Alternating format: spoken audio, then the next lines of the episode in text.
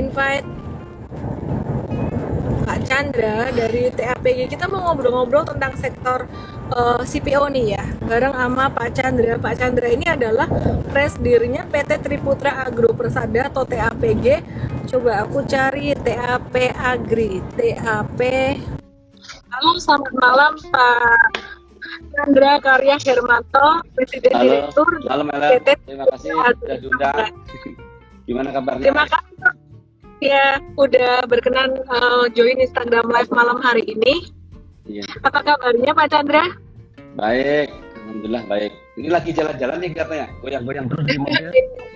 Tadi perkiraan uh, nyampe ternyata meleset gitu, jalanan agak ramai. Jadi ya ya udah live di mobil. ya. Iya. Mau siap-siap weekend katanya.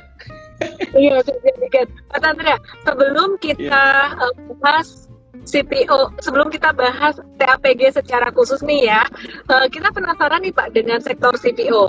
Nah, gimana sih Pak prospek CPO dalam beberapa waktu ke depan ini ya satu sampai tiga bulan mungkin dan juga sampai satu tahun ke depan? Ya, baik, Mbak Jadi uh, eh, CPO kecil ya Pak ya? Kita lihat, huh? suaranya Agak, kecil?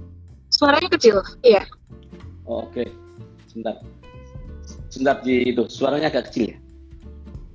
Sekarang gimana? Masih kecil? Masih masih kecil sih. Teman-teman jelas nggak? Mungkin kalau teman-teman jelas sih nggak masalah ya. Mungkin di tempat aku aja nih kedengarannya kecil. Ah, lanjutin aja bang nggak masalah pak. Lanjutin aja. Ya. ini ya. Hmm. Iya, jadi satu tiga bulan ke depan dan juga untuk uh, uh, tahun mendatang. Jadi pertama perkenalkan dulu uh, eh, TAPK bergerak di bidang uh, eh, CPO ya, palm oil. Kita ada di uh, Kalimantan Timur, Kalimantan Tengah, dan juga di Jambi. Luasnya kurang lebih sekitar 160 ribu hektar. Jadi kita ada uh, 16 uh, PKS ya, pabrik kelapa sawit, dan juga ada sedikit karet di Jambi ya sekitar seribuan hektar. Nah, untuk uh, prospek CPO sendiri, jadi sekarang CPO ini lagi akhir-akhir ini lagi harganya lagi tinggi, all time high ya. Selama saya di industri ini itu akhir-akhir ini adalah yang paling tinggi harganya. Dan kalau saya lihat di uh, produksi di semester 1 tahun ini itu TAPG dibandingkan tahun lalu di semester yang sama, semester 1, itu ada kenaikan produksi sekitar 19 persen dibandingkan tahun lalu. Dan juga di sini eh, terjadi eh, kenaikan juga terhadap eh, labanya ya sekitar 270 persen.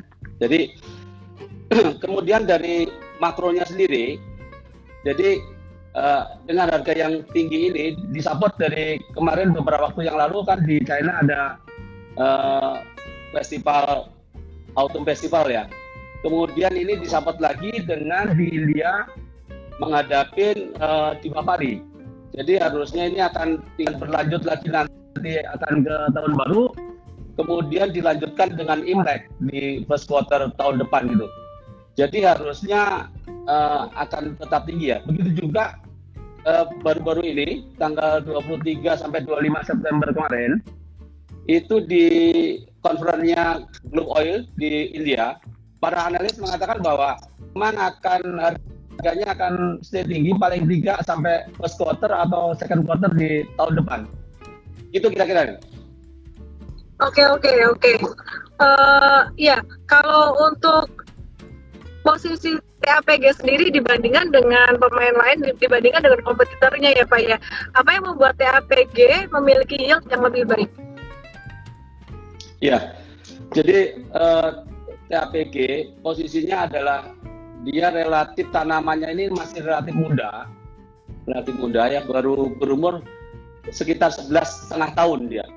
Nah di situ uh, uh, CPO ini atau palm oil ini ada berada pada tahap prime age-nya. Nah dengan kondisi itu makanya uh, kami relatif lebih kondisinya lebih baik gitu. Di samping itu juga, yang pertama adalah uh, pemilihan bibit yang sudah relatif teruji dengan penerapan agronomi yang baik. Kemudian uh, pemilihan lokasi juga. Jadi lokasi kita relatif uh, ngumpul ya, clustering di Kalteng maupun di Kaltim itu dan juga soilnya relatif cocok untuk sawit gitu. Dan yang tidak kalah pentingnya adalah kami uh, kalau menurut saya the most advanced teknologi untuk di industri ini. Jadi kita uh, untuk mencapai operating excellence itu kita sudah uh, memakai mobil apps ya mobil apps yang kita uh, pakai kita support dengan artificial intelligence kemudian kita pakai satellite imagery kemudian juga kita pakai remote sensing itu semua untuk mendukung operation excellence dan juga yang agak sedikit beda dengan uh, perkebunan yang lainnya ya. Karena background saya adalah dari otomotif.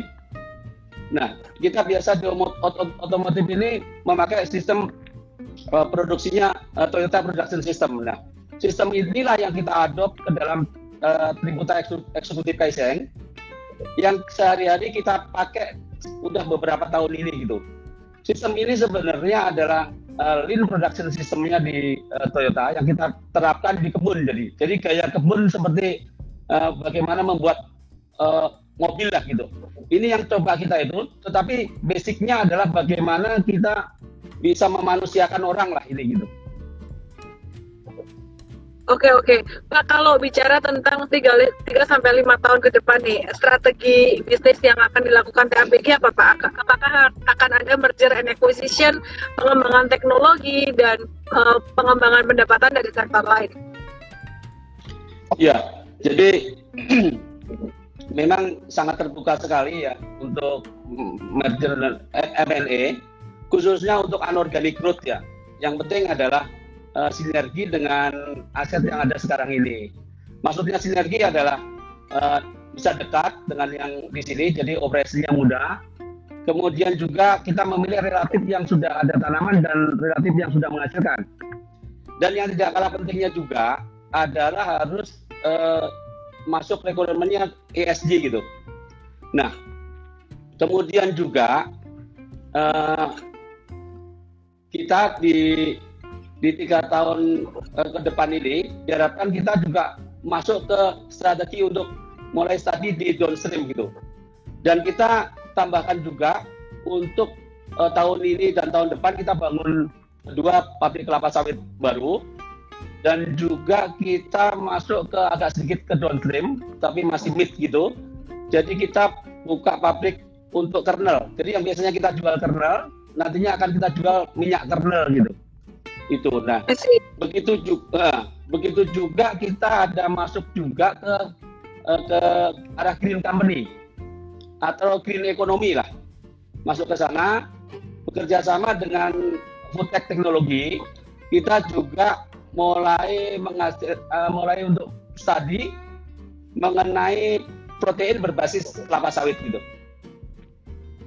Oke, Pak, ini kan sekarang kita lagi menghadapi krisis energi di seluruh dunia ya, eh, terutama di China, terus di Inggris. Tapi di Inggris sepertinya sudah mulai membaik gitu. Eh, nah, eh, ini dampaknya gimana ke sektor CPO? Iya betul. Jadi begini, jadi di seperti kalian beberapa kali singgung ya di beberapa, waktu yang saya juga ngikutin gitu dan juga di tadi juga jadi di China ini kan dengan krisis krisis energi ya. Nah di situ dengan krisis energi ini uh, di di soy soy crushing plant ya itu banyak yang tidak jalan gitu. Jadi soya ini kan kalau di China dipakai untuk makanan babi ya, makanan ternak ya. Nah, baik produknya adalah minyak soya gitu. Dengan tidak banyak dipakai, tidak banyak jalan, untuk pabriknya ini karena shortage energi tadi, maka minyak yang dihasilkan minyak soyanya sangat sedikit gitu. Dengan minyak soya yang sangat sedikit ini, maka dia substitusi menggunakan CPO gitu. Jadi dengan begitu demand CPO makin makin meningkat lah kira-kira gitu. Asi, asi, asi. Jadi uh, masih ini ya masih ada dampak positif dari krisis energi untuk sektor CPO ya Pak ya? Iya betul, karena biasanya Eropa juga kan Eropa biasanya sama Virusel kan nolak nolak-nolak ya, khususnya di Inggris juga kan sekarang lagi krisis. Jadi sekarang udah nggak mikir lagi, udah pakai aja lah yang biodiesel yang asalnya dari CPO gitu. Udah relatif tidak itu. Menarik. Saya dengar uh, eh, TAPG ini banyak sekali melakukan digitalisasi. Sampai beberapa waktu yang lalu ketika hype saham-saham teknologi, saham-saham digital, uh, dibilang ini plantation digital gitu. Sebenarnya apa aja sih penerapan digitalisasi di TAPG? Iya, jadi di TAPG ini ya, yang saya katakan most advanced teknologinya itu di plantation. Jadi yang pertama adalah kita untuk uh, perhitungan buah dan lain sebagainya itu uh, kalau saya ceritakan ya mulai pada waktu awalnya itu uh, menghitungnya itu pakai kertas gitu seperti kalau kita di pasar gitu ada tiga lapis gitu. Kemudian itu kita hilangkan kita ganti mulai ke digital tapi step pertama gitu. Terus sampai akhirnya sekarang nanti ini yang akan kita kembangkan adalah dengan di foto saja itu sudah bisa ngitung dia. Di foto sudah bisa ngitung dan dia bisa grading grading mentah grading matang seperti itu nah teknologi ini terus untuk dikembangkan dulu salah satunya. Kemudian juga untuk tanaman itu kita setiap waktu kan kita lakukan seperti manusia juga check up bagaimana kondisi tanaman itu gitu. Kalau orang kan biasanya setiap satu tahun sekali atau dua tahun sekali check up kalau darahnya dan sebagainya gitu. Nah di tanaman ini juga. Nah sekarang ini yang kita lakukan untuk melakukan check up itu karena diambil daunnya dan sebagainya itu itu diperlukan waktu dengan total luas yang tadi itu yang sekitar 160-an ribu itu itu diperlukan sekitar empat bulan gitu. Bahkan lebih kadang-kadang gitu samplingnya Lina. Dengan pakai satelit imagery dengan diolah dengan NDVI infrared itu bisa kita bisa cepat sekali menganalisa mana tanaman ini yang sehat mana yang kurang sehat dan dia perlu uh, pupuk apa itu relatif bisa uh, kita lakukan gitu memang ada beberapa unsur yang masih belum uh, uh, belum belum bisa kita detect dengan baik gitu. Artinya akurasinya masih rendah. Tetapi terus akan berkembang harusnya dengan apa namanya mesin learning ini lama kelamaan dia akan akurasinya akan makin naik ya. Gitu. Oke, menarik banget. Saya akan uh, izin untuk update uh, teknikalnya ya Pak ya untuk TAPG. Oke, okay. secara teknikal TAPG ini ini udah naik signifikan, sangat signifikan. Uh, seperti halnya saham-saham di sektor komoditas lainnya akhir-akhir ini naik banyak banget ya karena krisis energi uh, sentimen itu. Nah, TAPG hari ini sempat turun sampai level terendah 755 dan kemudian mantul naik lagi.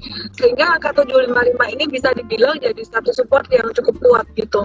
Nah, apa yang harus dilakukan buat teman-teman yang punya saham TAPG ini? Buat teman-teman yang punya modal di bawah 705, teman-teman boleh hold keras, hold keras. Jadi kalau punya modal di atas 705, mungkin kemarin udah profit taking, ya ya udah buyback lagi, uh, bisa buyback lagi mungkin Senin, Senin nanti dikasih di harga sekitaran nggak uh, masalah teman-teman nggak usah takut. Jadi sekarang ini turun kalau misalkan sampai ke 750 pun ini koreksinya koreksi normal aja. Cuman kan kemarin kalau yang punya modal agak di atas bisa profit taking di atas dan bisa buyback lagi di bawah gitu. Ini ya sih ini masih sangat bagus sekali dan naik sekitaran 3 sampai 3 dan 4 candle kemarin itu kalau volume transaksi itu naiknya dengan volume yang sangat tinggi pas turun volumenya kecil. Artinya ini masih diakumulasi banget gitu. Oke Pak Pak Chandra, uh, nanti kita kapan-kapan kita sharing lagi tentang TAPG lewat Zoom webinar ya Pak ya. Semoga boleh, bisa boleh. memberi ya materi yang lebih detail lagi gitu. Jadi uh, kita semua TAPG lebih baik lagi. Terima boleh. kasih banyak buat waktunya malam hari ini Pak Chandra dan Sama-sama, mohon maaf terima kasih sudah di-invite ya. Terima kasih Pak.